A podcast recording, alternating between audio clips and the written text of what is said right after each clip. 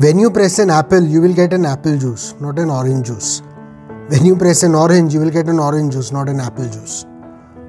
I have often heard people saying that it was because of the situation they had to take certain steps, otherwise, they are not like that. This is a big lie. Pressure situations only bring out the truth in you, they expose you.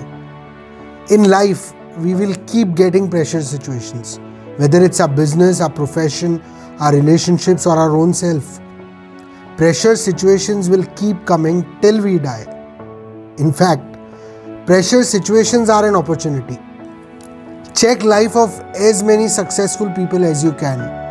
You won't find a single person who has not faced any challenges or pressures in life.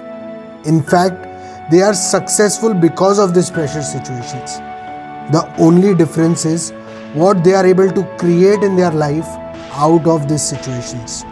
As I said in the beginning, apple will give apple juice, orange will give orange juice.